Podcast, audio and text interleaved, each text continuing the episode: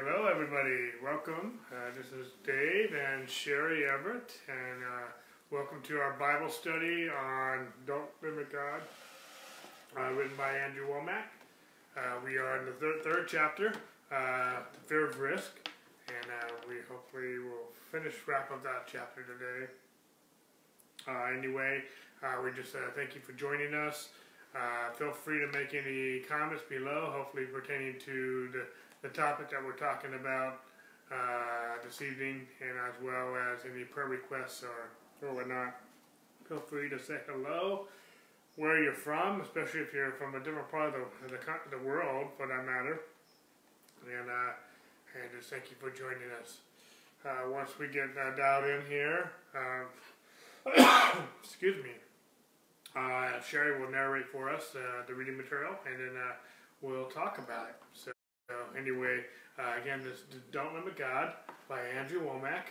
And uh, so anyway, we're going to be uh, continuing our Bible study. We do have our previous Bible studies that we've done on live stream on Facebook on our website. They're archived there. If you go to our website, lighthousediscipleship.org, as well as if you once you go there, go to our messages page and then uh, from our messages page, there's a tab for our teaching series, and you'll find our teaching series. this is uh, lesson nine on our book, Don't Limit God. So anyway, uh, thank you again. Thank you for joining us. And uh, once you're ready, Sherry, we will go ahead and uh, get started here. Right. Okay. Uh, fear of risk. One time, a friend contacted me and said he was starting a Bible school. He had four pages of good questions he wanted to ask me about starting this school. One of the questions if you were doing it all over again, what would you do differently? I thought about it, and you know what? I wouldn't have done anything differently. Our Bible school has changed a lot since it first started. It's much better than it was, but at the time, I gave it everything I had. I didn't have very many resources, so I couldn't do things the way that we do them now. I also didn't have the same personnel. There were so many limitations in the beginning. If I had said, I'm going to do this Bible college perfectly, and it's going to be the best Bible college that ever existed, we never would have started a Bible college. We had to start with what we had, and yes, we made mistakes. Yes, we've learned some things. That's why it's much better today than it was when we first started. Some people are such perfectionists that they're afraid of making a mistake, so they don't do anything. That's the biggest mistake of all. It's like a little kid learning to ride a bicycle. He will fall, he may cut his knee, but you know what? He will get back up and do it again. Eventually, he will learn how to ride a bicycle. People fear making mistakes. This really comes down to the fact that they aren't secure in Jesus. They are afraid because their identity and worth are caught up in what they do. But it's not the way it should be. We need to find our security and identity in our relationship with God.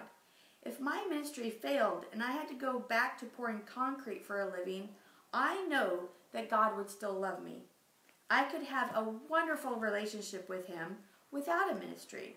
My identity is not in my ministry. That is not who I am. That is just a vehicle that God has given me to use while I'm on this earth. My board of directors once told me, Andrew, you're bankrupt. Close the doors. We're shutting this thing down.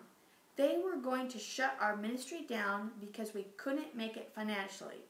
When I thought about this, I actually got excited. I thought, this will be awesome my relationship with God will go through the roof if I don't have all the things of the ministry to deal with. It would be great to be Joe Blow Christian, just in love with Jesus, and have no ministerial responsibility. I knew that wasn't what the Lord wanted me to do, but I would have been content to walk away from this ministry. We need to find our identity in the Lord and be secure in Him. Amen. Thank you, Sherry. So again, uh, welcome those of you who are joining us. We're doing our Bible study on Don't Limit God. Uh, anyway, we're in the third chapter uh, entitled Fear of Risk. And anyway, so feel free uh, to uh, say hello and make any comments below. Anyway, uh, Andrew, a portion of the book that Sherry just read for us from Andrew's book, you know, it talks about the fear of risk and, you know, it talks about being a perfectionist. And I know that's an area where I can actually err at times. sometimes I want every T crossed and every dot I did. I mean, dot, I dotted. Uh, excuse me. Uh, you know, so I know I can be a, uh, a, a fault with that at times. And anyway, anyway, but Andrew's right. You know, we we can't, we can't look for perfection in everything. And he's also right. Our identity has to be in Christ and not what we do. You know, he uses his example as a minister. I'm a minister, but uh, at the same point in time, uh, maybe it's your vocation, you know. Typically, when uh, you uh, enter into a new relationship or you connect with someone, uh, some of the first questions you ask once you once the basic introductions are are uh, have been established is, what do you do? We often identify people with as a contract worker or a bank teller or a caregiver, pastor, etc what they do does define what they do and and whatnot. And so it does give some, I guess, identity from that perspective. But overall, our identity must be in Christ. You know, me personally, my dream, my vision, my calling, in many ways describes who I am in, in the sense I believe uh, in what I do. You know, um, but my identity is in Christ, and uh, you know, I I, if God told me to do, go do something else, then I need to be willing to go do that, whatever that case may be. Uh, my identity has to be in Christ, not what I do. Uh, but uh, what I do, I believe, comes out of my identity in Christ. Uh, my, my destiny, my purpose, uh, my vision um, uh, comes over, there's an overflow of my identity in Christ. And so I believe it comes from, from that. And so, so I, I, I say amen to exactly what Andrew is saying here. You know, our identity must be in Christ and not our vocation or not our calling as pastors or ministers. Um, and as well as he talked about uh, what we just read, uh, that, um, you know, sometimes we can be perfectionists. And, you know, we, ha- we have such a fear of risk. We have such a fear of uh, a lack of perfection. We're waiting to every uh, T is crossed and every I is dotted before we ever do anything. And Andrew said that's wrong. You know, um, we, we, we, we need to, we need, we don't want to do things stupid. We don't want to do things in the flesh. We, we don't want to uh, do things in our own strength and our own wisdom. And we don't want to necessarily do things sloppy uh, just because of lack of sloppiness. You know, but at the same point in time, we got, you know, uh, uh, we need to do everything decently and in order. But at the same point in time, there, there comes a point in time where we we take risks. Like use an analogy of a, a, a child riding a bike. You know, to, you got to get on that bike. You got to get it to go. You got to try. You got to you got to in a sense get off the couch and, and do something. You know, even in this coronavirus, even in the season we're in, uh, we have to we have to go do something. Uh, you know, there, there was a season where Sherry and I didn't have work for five years and we were trying. We were with, with I was personally was with 30 temp agencies, couldn't get a job from McDonald's to anything. I was applying everywhere, every which way. Uh, but you know, there came a point in time where, and beyond just applying for jobs, I had to go do something. Uh, what was I going to go do? I had no car, I had no phone. Part of the reason I didn't get a job, I didn't have a phone for anyone to call.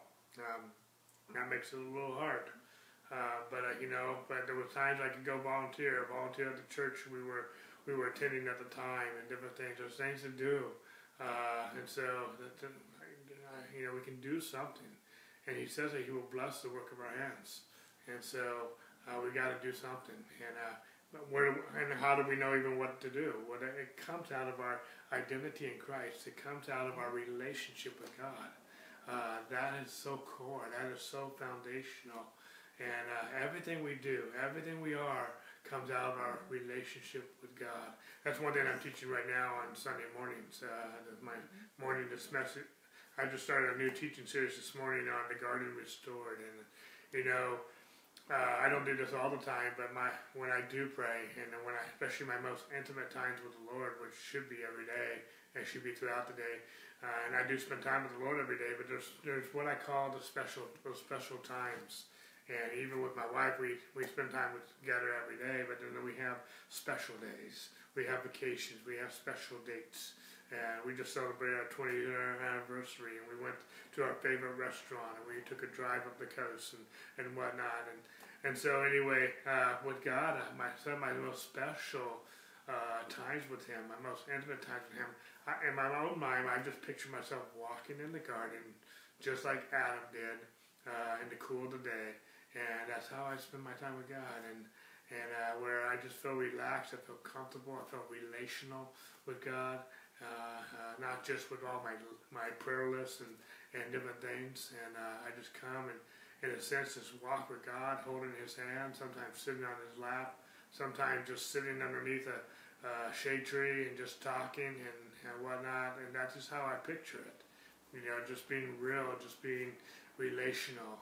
Uh, and so, um, uh, anyway, uh, but everything should flow out of, that relationship with God. And I just painted a picture of how I, I spend my time with God uh, in those, uh, those special times. Anyway, uh, do you have anything to add, Sherry?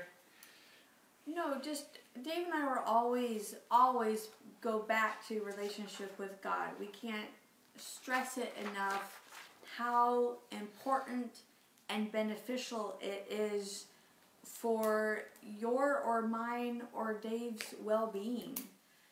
It's I wish I had the words to say how vital it is because everything we need in life is in that relationship with God.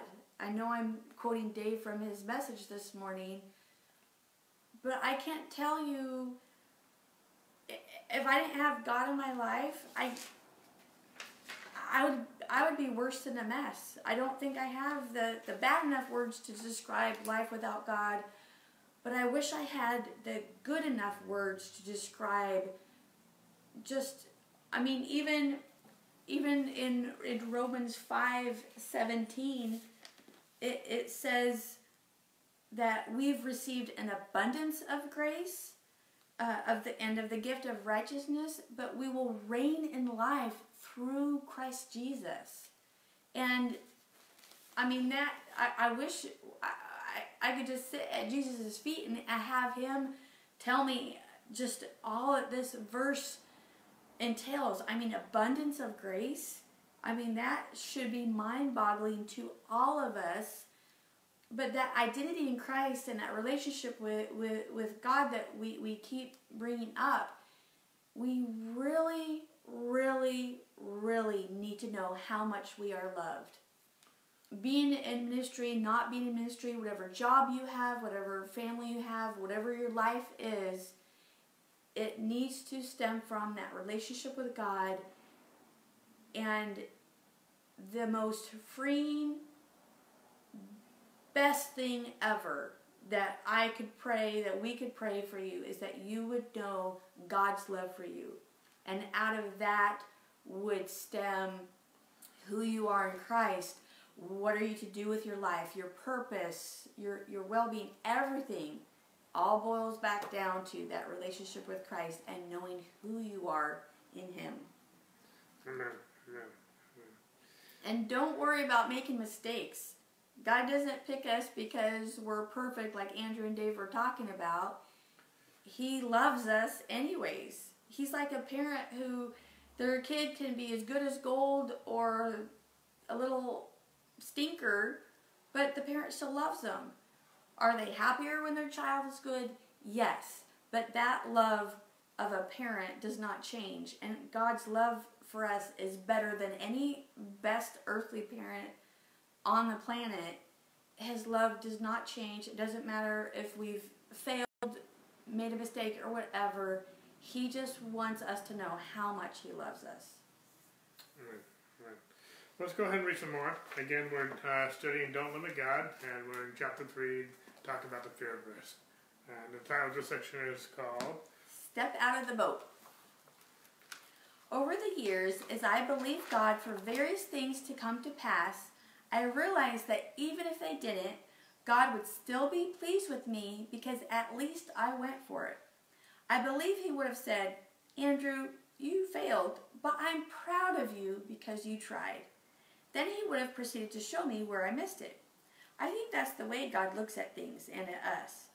Many of you are limiting God because you aren't doing what God has put in your heart due to the risk involved. You're afraid to get out of the boat. You're afraid to do something out of the norm.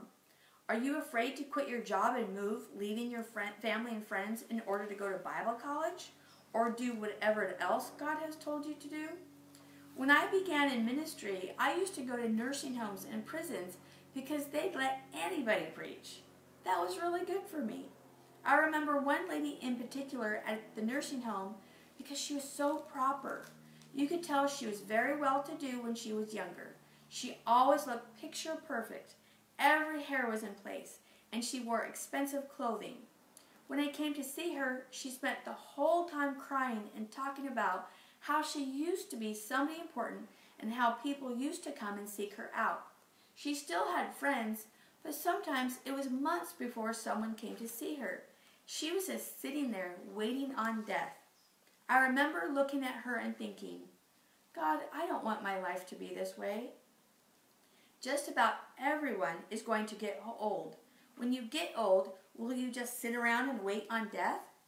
Is your life so wrapped up in your job that when you retire, your life will be over? I don't want that, and I don't think you want that either. But that's where a lot of people are headed because they are afraid to step out of the boat. They are afraid to follow what God told them to do. They are taking the easy way out. I've actually had people tell me that God told them to come to our Bible school, but they still had five years before they could retire, so they couldn't leave at that time without losing some of their pension. I told them that God can give them a lot more than their pension. When God called them to go, he knew they still had five years left before they could retire with a pension. Yet he still called them. They limit God because of fear. They are counting on their Social Security check instead of God. If you can't believe God for something more than Social Security, I'm not sure He needs you. I opted out of Social Security when I was 20 years old, and I don't have a penny coming. But guess what? God has taken care of me. Everything Jamie and I own is paid for. We do not have to limit ourselves to a pension plan. God is bigger than that. You need to step out of the boat and trust God. It's exciting to be out there saying, God, if you don't come through, I'm going to make a huge splash. And again, welcome everybody. Again, we're going through Andrew's book, Don't Limit God. We're in the third chapter, talking about the fear of risks. And thank you for joining us, those of you that are watching. You know, I don't have a lot to, to comment on this uh, section that uh, Sherry just wrote in Andrew's book, uh, whatnot, but I just do, but the title does, uh, the section heading does uh, step out, uh, speak to me, you know, step out to the boat. you know, some, piggybacking on everything we've been saying, even the previous section, even last week in our Bible study, if you were with us. But again, sometimes we're waiting until every, everything is right, everything's in and in perfect shape. And actually, uh, there's a passage of scripture that's coming to mind in Ecclesiastes chapter 11. So if you have your Bibles, go ahead and turn with me to Ecclesiastes chapter 11. Sorry, I thought I didn't have much to say, but then scripture came to mind, so I'm just going to go with it. Um, you know, sometimes we're waiting for everything to be perfect or whatnot, or, or whatever excuse is. Andrew's using an excuse here in this section. People think we're too old, uh, or maybe some people's excuse because of the coronavirus, whatnot, and and I understand there's some limitations, you know, uh, money, finances, whatever the case may be. You know, we we've been we've been there. We've been there with lack of finances. We've been there. Right now, we're we're having some challenges for some of the circumstances we're going through. But I'm choosing not to limit God. I, I, I believe that my God will supply my needs according to His riches and glory in Christ Jesus. I believe I'm going to trust God. I believe I'm going to uh, uh, do what God's called me to do, uh, even if everything's against me. Uh, you know, even if we didn't have a 501c3, even if we didn't have an organization, we're still going to do what God's called us to do. You know, however that might be. And uh, but we do have a 501c3. We do have things God's given us. We do have a roof over our heads. We do have uh, things that we can use for His glory. Uh, but Ecclesiastes chapter 11,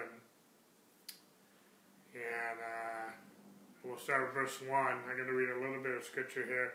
It says, Cast your bread upon the waters, for you will find it after many days. Give a serving to seven and also to eight, for you do not know what evil will come on the earth. If the clouds are full of rain, they empty themselves upon the earth. Excuse me. And if a tree falls to the south or to the north, in the place where the tree falls, there it shall lie. And he observes the wind will not sow, and he who regards the clouds will not reap.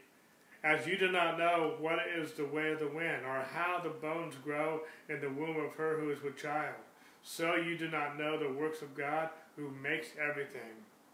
In the morning sow your seed, and in the evening do not withhold your hand, for you do not know which will prosper, either this or that, or whether both alike will be good.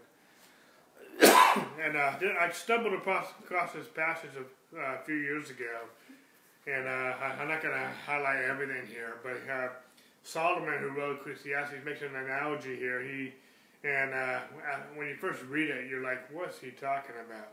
Uh, verse 3 it says, If the clouds are full of rain, they empty themselves on the earth. And if a tree falls to the south or to the north, wherever it falls, that's where it's going to lie. And I don't know about you, but when I read that, my first reaction would, would be, duh. if a tree falls, there, there it's going to lie. When the, when the clouds are full of rain, they, excuse me, they empty, they empty themselves on the earth. And that's, you know, in other words, the, the, the obvious uh, response to something like that, it's like, duh. You know, I mean, that is just so deep thank you for that inspiration. You know, it's just a. But the, the analogy to me is, is very profound, even though it's a very obvious answer. Where a tree falls, there it's going to lie. Well, if we sow, we will reap. He says, you know, he goes on to say, He who observes the wind will not sow, and he who regards the clouds will not reap. He, he who is waiting for the perfect opportunity he who is waiting for everything to be in alignment to do what God's called him to do, uh, uh, he's not. It won't, won't do it. Won't, he's not going to sow, and he because he sows, he will not reap. You can't reap if you don't sow. It just it's just a, it's a law of the kingdom of how God has. You know, you can't expect potatoes if you don't plant potatoes. You can't expect corn if you don't. You know, we we're living here in Camarillo. There's a lot of farmland. You know, it's it's nice, it's beautiful, but you see different crops, uh, strawberries, uh, all kinds of tree groves, and and uh, all different kinds of vegetation. You see them plowing it from time to time. You see them sowing different things, but they, they reap what they sow. but they have to go through the process. You know, they you know I'm sure uh, from season to season, from year to year, uh, they don't always have the same climate every year as far as uh, you know, sometimes it rains more, sometimes there's not enough rain, sometimes there's drought, but they they can't wait for the rain. They have to they have to to farm the farm the best they know how, and with with the, with the resources they have. And it goes on to say that, or you do not how know how the excuse me the bones grow in, in the womb of her a child. So you do not know the works of God who makes everything. In the morning sow your seed, in the evening do not withhold your hand, for you do not which know which will prosper, whether this or that or both alike will be will, will, will, will prosper. You know, we we need to uh, you know, and sometimes we don't know where to sow or what to sow and whatnot. I understand that. But that again goes back to what Sherry and I keep saying every single time. You you have to have a relationship with God. It's in the secret place. It's in praying and asking Him, seeking Him. What what do I do? How do I? What God? What do you want me to get, do? Where do you want to spend my time? You know, uh, finances. Let me just go back to finances. I mean, I could spend a lot of time with this. You know, God's our source, not our paycheck, not the government, not society. Thank God for the jobs that we have, if we have them. Thank God for the things that, uh, the, you know, any type of Social Security we may have or any type of other stipends or whatever we might be receiving. But God's our source. And God can take what we have. God can take the widow's oil. God can tell Peter to cast your net out and launch out to the deep, cast your net on the other side. God can use Moses, who didn't know how to speak, on, on the backside of the desert. God can use people. God can send Elijah to a place called there, to a brook, to so the ravens would feed him. God can lead. God can use whatever you have. Um, you know, God's your source. And, you know, sometimes uh, we heard a message from Charis Bible College from Barry Bennett uh, while we were second, in second year. And he's, in, he's encouraging the students. He says so many times he hears the students complaining about this job, complaining about their job and whatnot, and how they hate their job and whatnot. Well, their job might not be where they want to land. It might not be the job they want. But while they're there, that's their field. That's their, that's their harvest. That's their crop. And so instead of complaining about it, bless it. Bless your home. Bless your body. Bless the, the, the, work of your hands. Bless our, you know, uh, I know we don't necessarily uh, like everything going on in government, but we need to pray for our governors. We need to pray for our government, our leadership. We need to pray. We need, we, we need to pray for, for wisdom, for godly counsel, for godly leadership. We, we need to pray for ourselves, for God to give us wisdom. If we need to start change the game plan, you know, it's insane, it's insane to keep doing the same thing and expect a different result. Sometimes we need, Lord, what do I need to do different? Maybe I need a harvest. Maybe I start need to start a whole new harvest altogether. Maybe I've been planting potatoes. Potatoes are just not panning out. Maybe I need to plant strawberries. You know, what's what? Maybe I need to stop farming. Farming's just not it. Maybe I need to go get a different vocation. I'm not, I'm not saying that's the case. It's just, Lord, you tell me what to do. You show me what, what where to sell. You tell me what, and if you tell me, I'm going to trust you. I don't care what if the land looks barren. I don't care what it is. But if you tell me to go do it, I'm going to go do it, trusting you. And I'm going to you know, I'm going to get off my chair. I'm going to go do what you called me to go do. We had a gal, uh, one time she had some debts and so, uh, and whatnot, and some medical expenses. I think it was for a family member. But anyway, she just started becoming crafty with some crafts and with some jewelry and whatnot. And she, from her proceeds, she was able to pay her bills and, uh, and do what she God called her to do. Be creative. Be innovative. I don't think necessarily we have to work ourselves to a bone. I think we need to be faithful. I think we need to be diligent. You know, I think in many ways we need to be hardworking, but we're trusting God, not, the, us. You know, we need to be faithful. Go ahead. And I think to piggyback on Dave's, and I always like using Dave's example to me because I was one of the ones who complained about my job. Poor Dave. I would come home and just I was so done with my job and I just was so tired of it and I would complain about it. But I never heard Dave once complain about his jobs. Yes, he would share stories, good and bad and silly, but he never complained. And I don't know how we got on the subject, but I finally found out from him why he had such a good attitude about his job.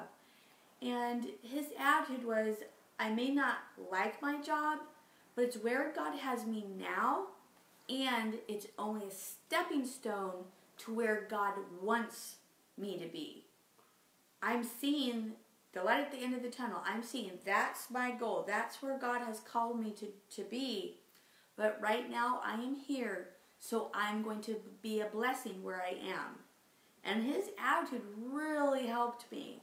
Uh, I had to deal with some difficult people, people I didn't really like, but I went in with a changed attitude. I wasn't perfect, but I was able to go in with a new, fresh attitude, a good attitude, and I was able to be a blessing while I was there. And I had favor. And I'm just encouraging you, just like I'm, I'm speaking to me, because I had to speak to myself on this. Sometimes we just need to change our attitude. God, we trust you. Please help me with my attitude. And it makes such a big difference because when we realize that we are blessed to be a blessing, that we have the Lord God Almighty on our side, we are more than conquerors. You know, we're working on something right now. I'm not going to go into specifics right now because we're online. Uh, but some of you, you know, we might share with some of this with some of you later because we, we know you. But, uh, you know, we, we, we, we're in a kind of unique situation right now where we need some more finances and whatnot uh, because of some situations that have just transpired. And we're seeking God for wisdom and, and, uh, and whatnot. And we want to be good and faithful with, with, with our responsibilities, our, our, our, our, our lease that we have here and whatnot. And so we're praying for wisdom. You know, God, I believe God's given us a strategy. God's given us a, an idea. And, and, and, and, there's some risk involved. And there's some uh, uh, investments involved in the beginning. Uh, not a lot, but just a little bit to make it work.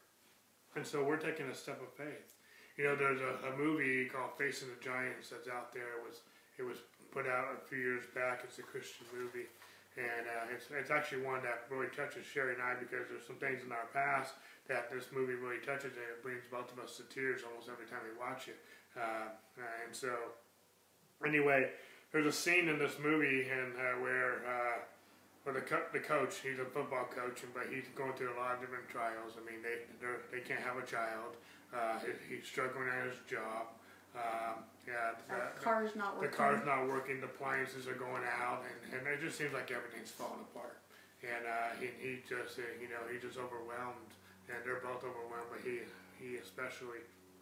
But and, you know, and he, he he goes to the Lord. He spends some time with God and, and gets in the Word, and and uh, and uh, um, and then finally he goes to he goes to work to school and uh, there's a there's a there's a man, an elderly man who, who's going around called Mr. Bridges, and he's praying for the lockers, and he's praying over the students uh, as he prays over the lockers, and that's a story that, that ministers to me too, but that's about another time. But anyway, um, he sees Mr. Bridges walking down the, the hallway, and actually Mr. Bridges comes comes into his office, his his his uh, uh, coach, the coach's office, and gives him a word, a word from God, and it catches him uh, by surprise a little bit, but uh, he, he's also been in a season where he's been seeking God for wisdom, for direction, uh, for counsel, for help. And, uh, and so he, he, he catches up with Mr. Bridges and says, uh, I asked if that word was from God. He says, yes, it was. And, and he ta- tells Mr. Bridges, well, I've been praying. And, uh, and I, I, I but I, am not seeing results. And I'm just paraphrasing some of this. And finally, Mr. Bridges get, tells him something. He says, you know, two farmers desperately needed rain. One went to go prepare his fields. Which one do you think was ready? And he, he and, uh, and so uh, the obvious answer was the one who was preparing his fields. Both both were praying. They were praying for rain. But but the one believed God. Because he went to go prepare his fields, and so you know, there, we can be praying for God's uh, provision, direction.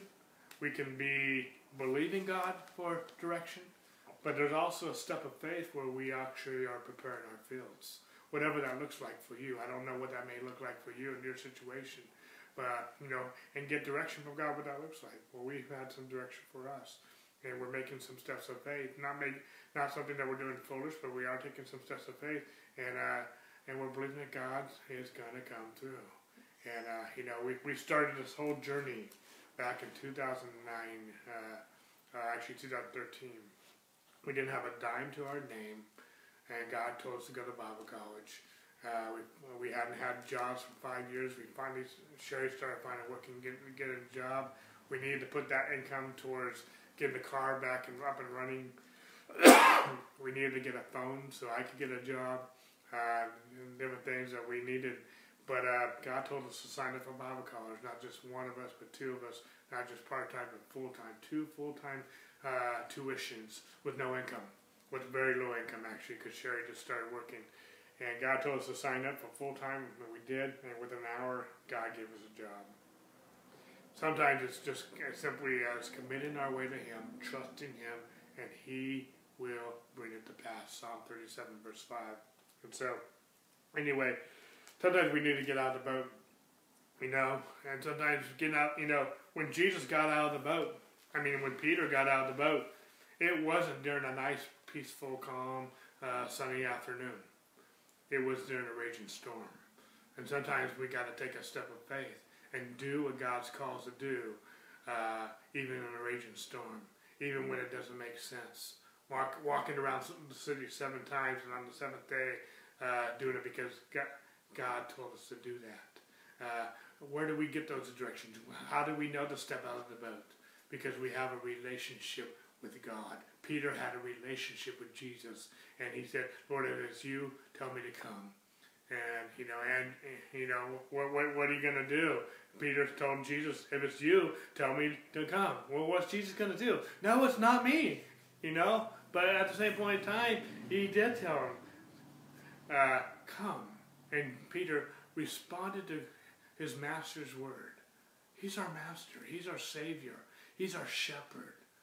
And we can we, we can know what we can know, not based on the circumstances, not based on anyone else. Everyone else that loves us could be telling us something different. But we need to get our direction from God. And when God tells us what to do, even if it doesn't make sense, but we know that we know that we know we're trusting God. I would rather trust God and make a mistake than play it safe and do nothing. The safest place is is doing what God's called to do. I'm not t- encouraging, Andrew's not advocating us to go do something stupid and, and, and doing something that in our own strength and our own wisdom, being wise in our own eyes. But out of our relationship with God, God will direct us and show us this is the way, walk ye in it. God has provision. God has direction. God has, God has already made provision for the need before the need ever was there. And so God has a need, an answer to your problems, to your physical problems. He's, he says, by his stripes you were healed.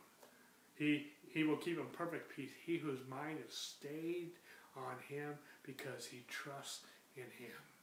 That's not just a cliche. That's not just Christianese. That's not just a, a nice little bread box promise. And thank God for bread box promises. There's many promises. All the promises of God are yes and amen to the glory of God by us, through us. But at the same point in time, we need to take those promises and apply them. We need to take those promises and believe God. Trust God. God will honor his word above his own name, he says. We can trust God. We can trust him as his word. Uh, anyway, I, I can say more. Did you have more to say? Oh, just, you know, as, as Dave's talking, you know, I'm, I'm thinking about all these stories in the Bible about God speaking to someone and they might be totally out of their comfort zone, just totally like, what the heck, God? But they step out in faith and do it. You know, the the time that that Peter had fished all night and caught nothing, and Jesus said, "Go out and do it again." And Peter's like, "Wait, we haven't caught anything, but nevertheless, at your word, Lord, I will go do it." And he caught the biggest catch of his life.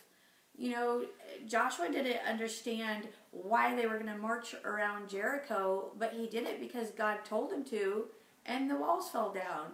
You know, Esther, little little Esther, who who was you know just willing to do what she could for for her countrymen. She was she was directed to go speak to the king. She could have lost her life, but she was used by God. You know, she trusted God. We, we talked about Shadrach, Meshach, and Abednego last week. They trusted God and came through the fire without even smelling like smoke. You know, the, the time that Dave has uh, has shared about how we didn't have, have work and but God told us to go to Bible school. God put on his heart, go to Toys R Us. Why go to Toys R Us? I mean, we don't shop there. We don't even have money to shop there. But he got a job there. You know, one of my first jobs coming out of our financial famine was at a computer repair shop. I know, well, at the time, I knew diddly squat about that. but I was hired and I had favor with God and he helped me learn things that I needed to do for my job and that was a stepping stone to eventually get us here. So it's exciting to you know go back in the Bible and read these stories, these true stories of people who trusted God, who had something that didn't make sense to them, but God put it on their heart and they did it. Uh, who was it? Uh, Elisha told the widow, um, "Go get, you know, borrow all these these jars and vessels from your neighbors." And the little oil she had, she poured in all of these vessels, and that got her and her son and the prophet through a famine, so they didn't die. I mean, there's so many things, so many stories so many examples of how people trusted God and he totally turned the situation around. You know, I'm going to brag about my dad. Uh, he might even be listening. I know my mom uh, is, is watching, but uh, you know, my dad can be. Uh, God told my dad to have a. I began to host a Bible study at his home, and that was out of my comfort zone. How the comfort zone for my dad to do that, and he was. Tell, he's told me many times. He he's told the Lord he didn't know if he could do that. Well, long story short, uh, the Lord told him, do it in your driveway. And my dad responded, I think I can do that. And so, even though it was something out of his comfort zone, he took a risk because it was a risk for him. And uh, he has, my parents have opened their driveway and they've been having a Bible study every week. And they have a full driveway of doing a Bible study in their own driveway amidst COVID, amidst everything else. And, uh, you know, I'm proud of them. You know, it was a risk. I know that was a challenge. Uh, and, and, and he still like doesn't know where he's going to lead every week, but he says he told me the other day, I got six days to figure it out. You know, uh, but praise God. You know, sometimes we got to do take risk and do something. Open our mouths. Go talk to people. Uh, you know, it, you know, and a lot of us that freaks us out to even do something like that. But the, but the but the, the the thing that I love is their neighbors are being ministered to. Amen. You know, and all of this, you know, we've heard testimonies of people who are just been so encouraged, who even who might even come with a, a Bible question, and they're able to to to lay it out there and be just vulnerable uh, to my in-laws and they're being ministered to. I mean, that is just the best thing ever. It's an inspiration to me, that's for sure. So, anyway, let's go ahead and read some more, Sherry. Um, uh, again, we're doing our Bible study, Don't Limit God, from Andrew Wommack. And we're, the title of this section it says, It's exciting to serve God. It is. I've actually reached a place in my life that when, excuse me, when everything is going well and I don't have any challenges, or when God isn't asking me to do something that's bigger than myself, it's boring. I'm a pretty bland person, so people think I don't ever do anything exciting or fun. But everyone has some outlet. My outlet is four wheeling over mountain passes with a thousand foot drop straight down. I, I just think that's awesome. Well, Andrew, you might, but I don't know about that. Once I drove my pickup across a gorge known as the Devil's Punch Bowl. It was a 100 or 200 feet deep. You have to make a right hand turn, and there are only two steel beams across the gorge. No planks or anything. It was exciting. Jamie was screaming a little and has refused to ever let me go over this gorge again. But to me, this was fun. Uh, I don't think I could do that. If your life doesn't have a little bit of excitement in it, you might as well say, God, I'll go anywhere or do anything you want. Follow through on it, and I guarantee God will make your life exciting.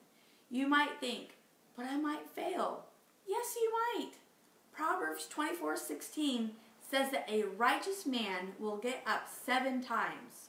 You don't have to be afraid of taking a risk and failing. Take the limits off God Step out in faith and do what he has called you to do. For the eyes of the Lord run to and fro throughout the whole earth to show himself strong in the behalf of them whose heart is perfect toward him. 2 Chronicles 16:9. Being perfect doesn't mean you are sinless. Here, God was referring to people who are committed to Him and telling Him, God, I'll do anything. I'll say whatever you want me to say.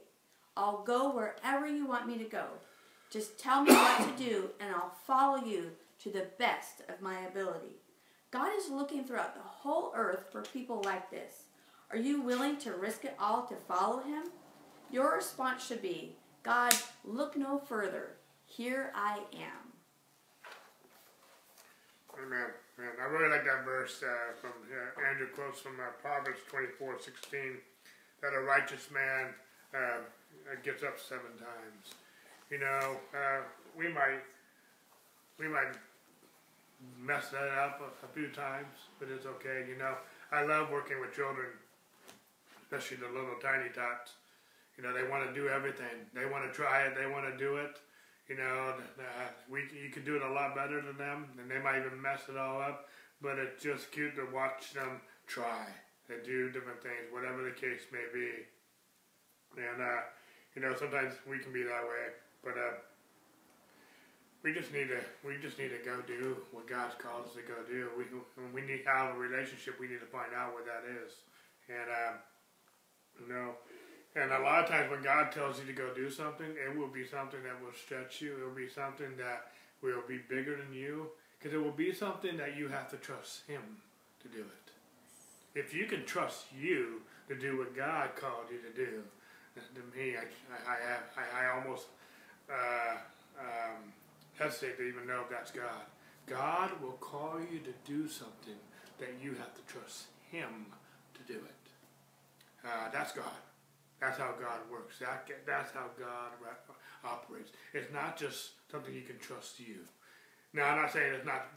I'm not, I'm not saying God won't call you to do something that, that, that is using your talents, your skills, whatnot. But even then, you still have to trust God.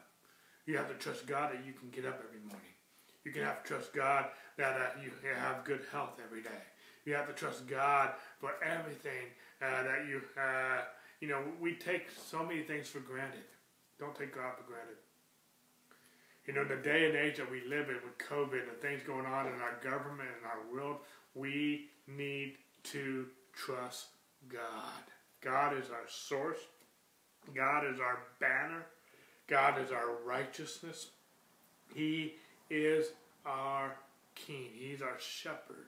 And he can guide us. He can navigate us through the dark valleys and doing what God's called us to do, trusting Him, trusting what He has caused to do, what He has caused to be. Some of you, God's called you to be a stay home mom. Then be a stay home mom. Be the best mom ever. It doesn't have to be some, you know, do what God's called you to do, whatever it is. You know, one of our pastor friends, Lawson Purdue, every time I talk to him on the phone, he always encourages me, do what God has called you to do. You can do, and he believes, and I believe with him, that you can do what God's called you to do. You can be who God's called you to be. Uh, and, and, and, and he, you know, he always, he, he, in his own life, he won't let finances be a deciding factor whether he can do something or not do something.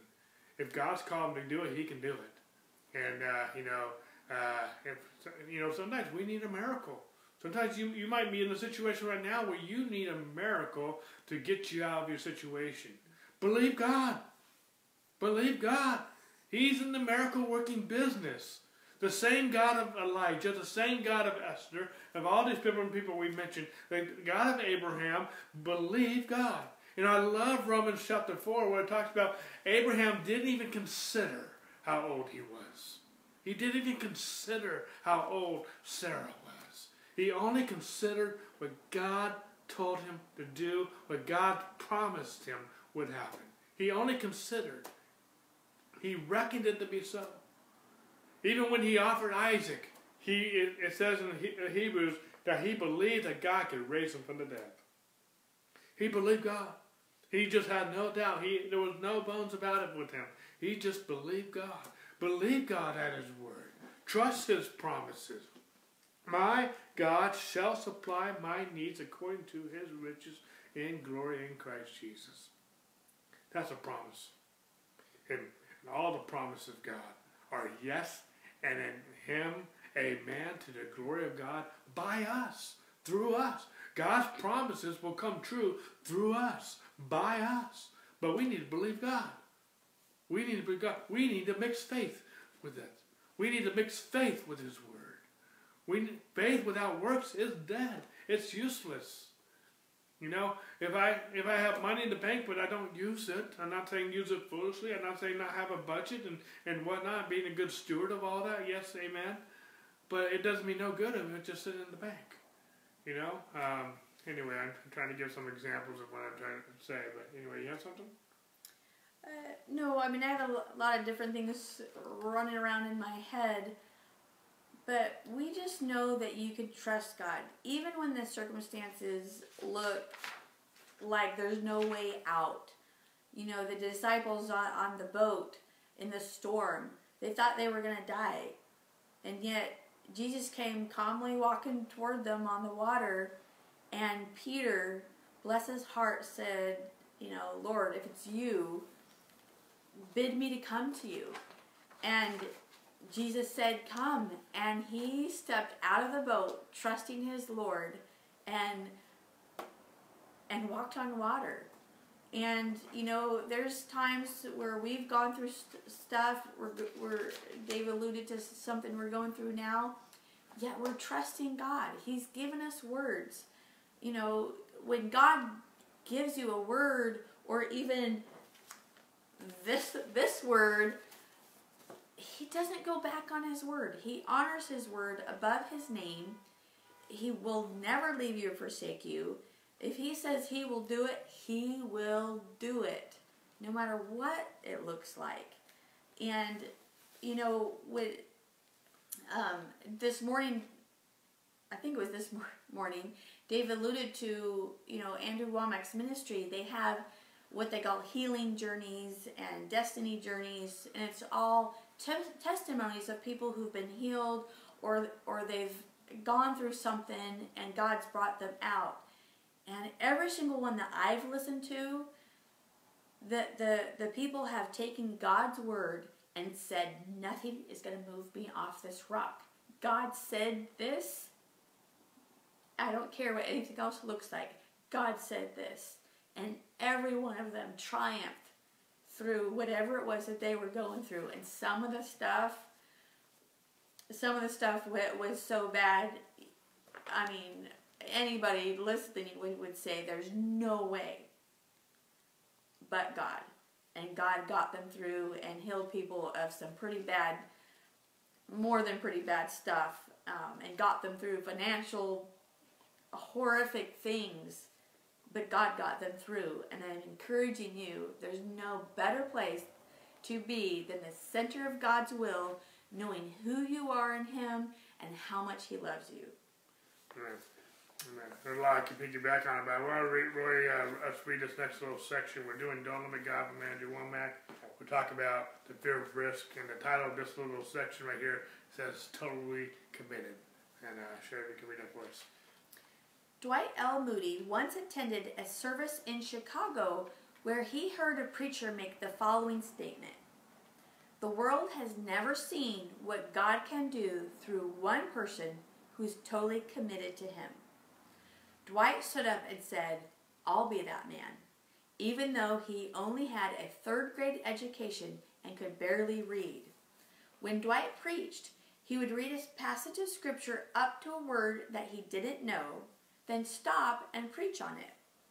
Then he would start on the other side of that word so people wouldn't know that he couldn't read. Dwight L. Moody was rejected by three churches. He tried to join them, but they didn't consider him to be a good enough Christian to be a member of their churches. They rejected him from being a member, yet he preached to crowds of 150,000 before they even had microphones. He preached to kings and impacted every continent on the face of the earth. He was the Billy Graham of his day. He saw miracle after miracle, and amazing things happened through his ministry. You may have some things in your heart that would cause you to live your life differently if you didn't have restrictions. Yet fear is causing you to limit yourself and limit what God can do because you're afraid that you might not prosper as much as you are prospering now. You are afraid that people might criticize you or that something negative might happen. Before I die, I believe I will accomplish everything that God has put on the inside of me. I can truthfully say that right now I am in the process of doing everything that God has placed in my heart, and I know that as I continue to grow, He will give me more things to do. I haven't arrived, but I've left. I am moving in the right direction. All right. Thank you. Um, I really like this. I really like the, the testimony of Dwight L. Moody, and as Andrew Wommack uh, says, you know, he was like the Billy Graham of his day. Dwight L. Moody only had a third grade uh, education. He couldn't read, and uh, yet God used him to reach people on every continent. Crowds of over 150,000 before there was even microphones and technology as we have it today. And yet God used Dwight L. Moody, despite his education, despite some other handicaps because of the handicap, lack of education. And it didn't limit him from doing what God called him to do. You know, and uh, that just inspires me, you know. Uh, some, you know, whatever uh, God has called you to do, uh, you know, um, whatever that looks like. You might not be a Billy Graham, Dwight L. Moody, Andrew Wommack, you might not be a pastor or whatnot, but there's things God's called you to do. But you're you. Yes. That that's the thing that we can't stress enough. God has specifically made you you. That you can't be more special than that. Right, right. And uh, that's exactly who you're supposed to be and what you're supposed to do is connected with who you are in Christ. And uh, and so and that's what we're encouraging. And and, and, and you being you as you have a relationship with God, identifying who you are in Him, God will give you direction and God will give you uh, the, the, the know-how of what you're supposed what you're supposed to do and what that looks like. And so your direction, your you know Jesus didn't do anything he didn't hear his Father tell him to do. Uh, you know I I just I, growing up, I remember reading the Bible, and I was I was encouraged to uh, from my parents, and I'm so glad I was. But uh, I remember re- reading the scriptures, and I love the miracles. I love the stories. But you know the thing I always loved the most, even as a child, was God talked to so and so, and so and so talked to God. I just love that relationship. And I remember my high school days when I began to get close with God, that I said, Lord, that's exactly how I want it to be. And uh, if it's not going to be that way, then I'm not interested. And uh, uh, that's, uh, you know, I want to see the God that I've read about alive doing the miracles that I've, I've read about. But I also want that relationship with you like these people did. And uh, uh, you talk to them, they talk to you. I love those. Because to me, that's real. I don't like phony. I don't like fake. I don't like just religion to be religious. I like real. There's real people out there with real lives, real pain, real emotions, real needs. I have real needs. I have real feelings. I am, and uh, I want a God that is alive, it's real. But I'm not going to experience Him to His fullness. God's not going to use me to the, my full potential if I limit him in my life, if I don't trust Him, if I don't have a relationship, if I'm struggling with my identity in Christ, I will be limited. I can only go so far if I don't have a good identity, if I don't have a good foundation.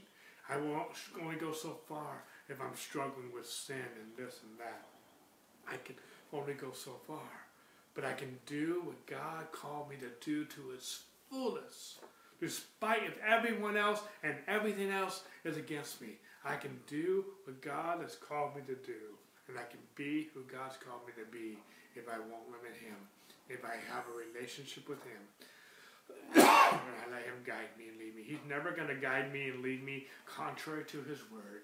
He's never going to guide me or lead me contrary to Jesus Christ. He's never going to lead me or guide me into sin, into sickness, into something that's selfish, that's foolish. You know, we can even do ministry selfishly. We can do even good things selfishly because we're trusting us. We're trusting what me. We're trusting what I can do, what I've accomplished. I, I love how Paul said it.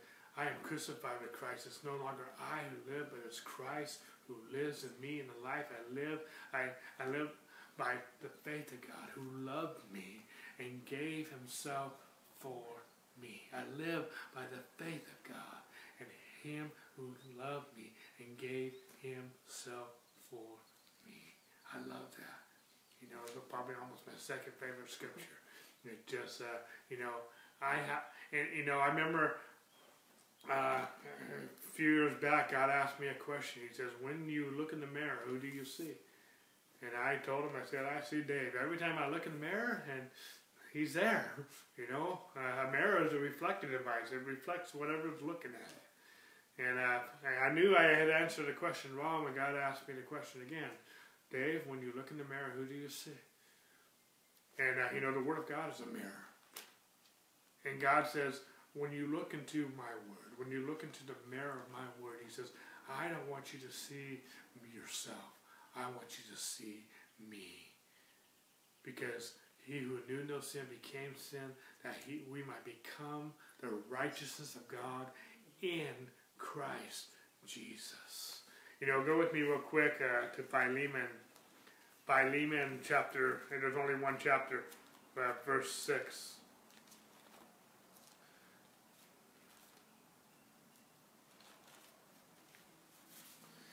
Philemon, sorry, I'm going a little slow, but maybe that's good for you. Philemon. Philemon is the chapter just before Hebrews. So find Hebrews, go back uh, a page or two, and you'll see Philemon. Philemon is just uh, uh, one chapter, and I'm going to go to verse 6. And I'm going to toggle to the King James. And it says, that the communication of thy faith may become effectual by the acknowledging of every good thing that is in which is in you in Christ Jesus.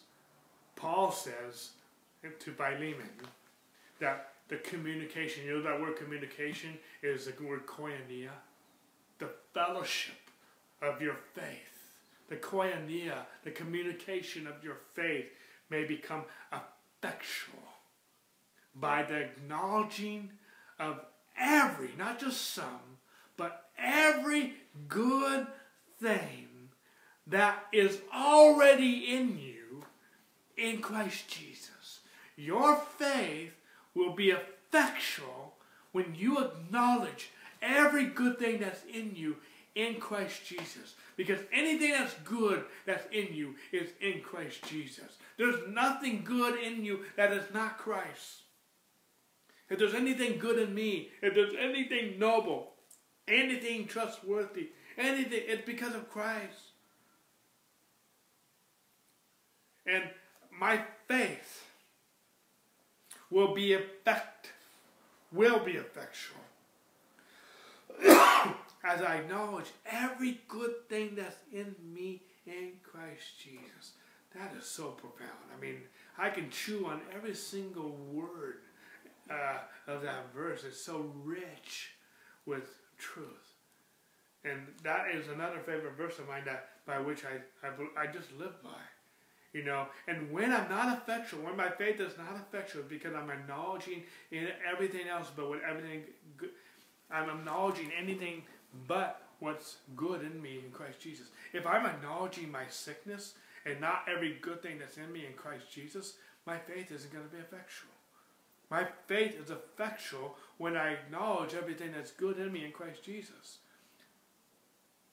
How does that work for healing?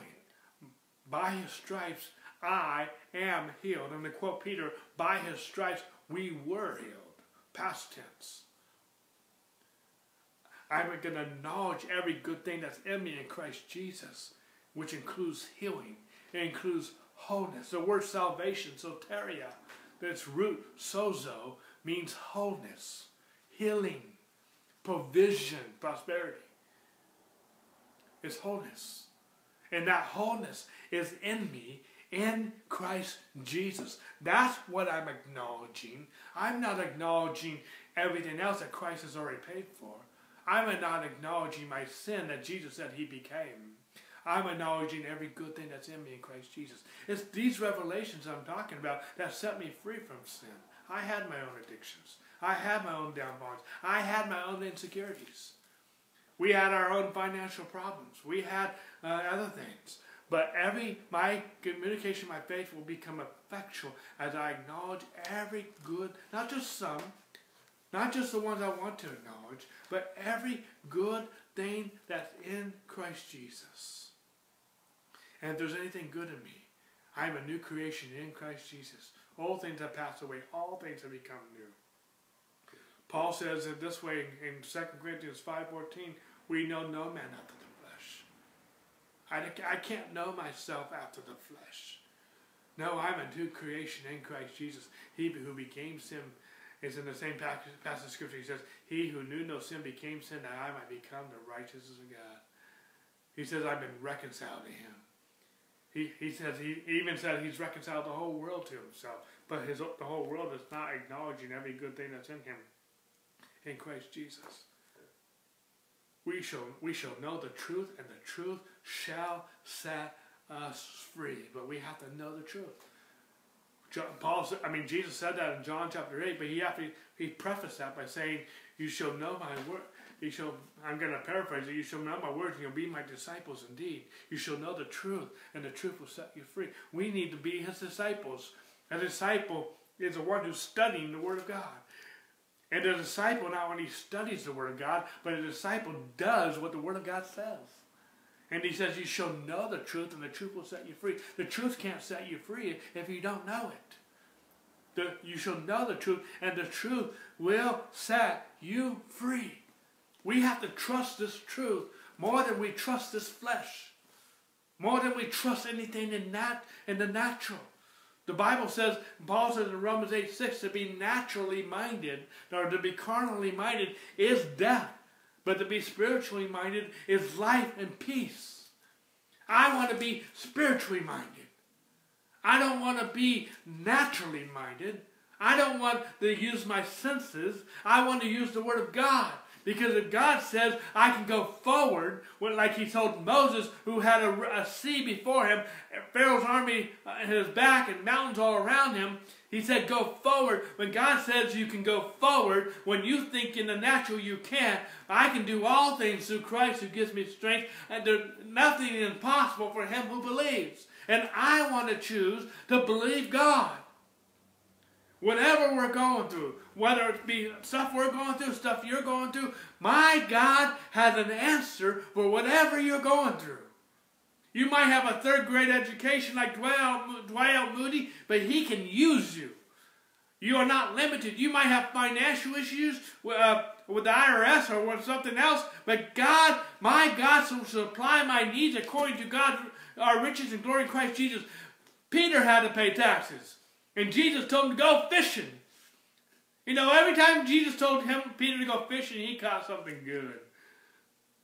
He said, go fishing, and the first fish you get, you'll find a coin in his mouth and to pay your taxes. God can provide something supernaturally in the way that you wouldn't even think, think imaginable to meet your need. He's not trying to get a way to get around it. He will find a way to pay Caesar what Caesar's and when God is God's. And I believe that when God does it, there will be 12 baskets left over. I mean, that boy gave his lunch, and he went home to mama with 12 baskets. I mean, there's different ways to paint, paint the ending of that story, but it just, uh, God loves you. My beloved friends, you know, Behold, what manner of love the Father has bestowed upon us that we should be called the children of God. We are His kids. We are His children. He loves us. He, he will take care of our needs because we have a good, good daddy. And he said we can come boldly to his throne of grace to receive mercy in our time of need. God can turn our situation around. We're going through a situation right now, but God can and He will turn it around. Why? Because He said it, and I believe it. My flesh wants to to wallow sometimes in in, in agony and different and other emotions at times, but God will meet our need. He's done it before. He promised He'll do it. He'll do it again. I'm trusting God. I don't want to limit God and I'll do what God calls us to do. Anyway, got anything to share? Um, yes. Um, this is a, an actual word for someone. Um, I won't say your name, but you know who you are. I feel like God is going to send you that fish for your taxes. And you might not recognize that fish, but he's going to send you that fish to pay your taxes. Amen. Amen. Receive it. So uh, we, we just want to uh, pray you guys out because we know that God has his best for you. And we encourage you to trust him and don't limit him. But uh, thank you, Lord, for all these precious people, these precious believers who are listening. Whatever they are going through, Lord, we thank you that your grace is more than enough. In fact, you give an abundance of grace to get us through anything that we could ever go through. And I thank you, Lord. Uh, there's just so much I want for each of these people to be in the, the center of your will, Lord, to be uh, just completely trusting you, to know who they are in Christ, to have that relationship with you, Lord, uh, like Dave was talking about, where they can walk with you in the cool of the garden and just be themselves because that is who you created them to be, Lord. Thank you for these precious, precious, loved people, Lord, that belong to you. I want to do something different that we haven't necessarily done on live stream before. We've done in our, our gatherings here from time to time. But, uh, uh, Sherry? And did you? Oh, sorry. Uh, sorry. I didn't want my wife to get away just yet. But uh, Sherry work flows very fluently through the interpretation of tongues, and I just feel led to pray in tongues just for a moment and just see if she has something. I know Sherry gave one word, but I just see if there's something more. Okay, just for a brief moment. Abashanga da basigi yanda basonga da bashigi yanda basigi yanda baso. Abakakata bashigi yanda bakoki yanda bakanda bashi.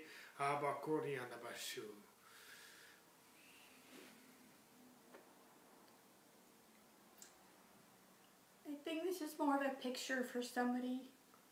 I think that you are feeling you are out in the storm and you are being tossed to and fro by the waves.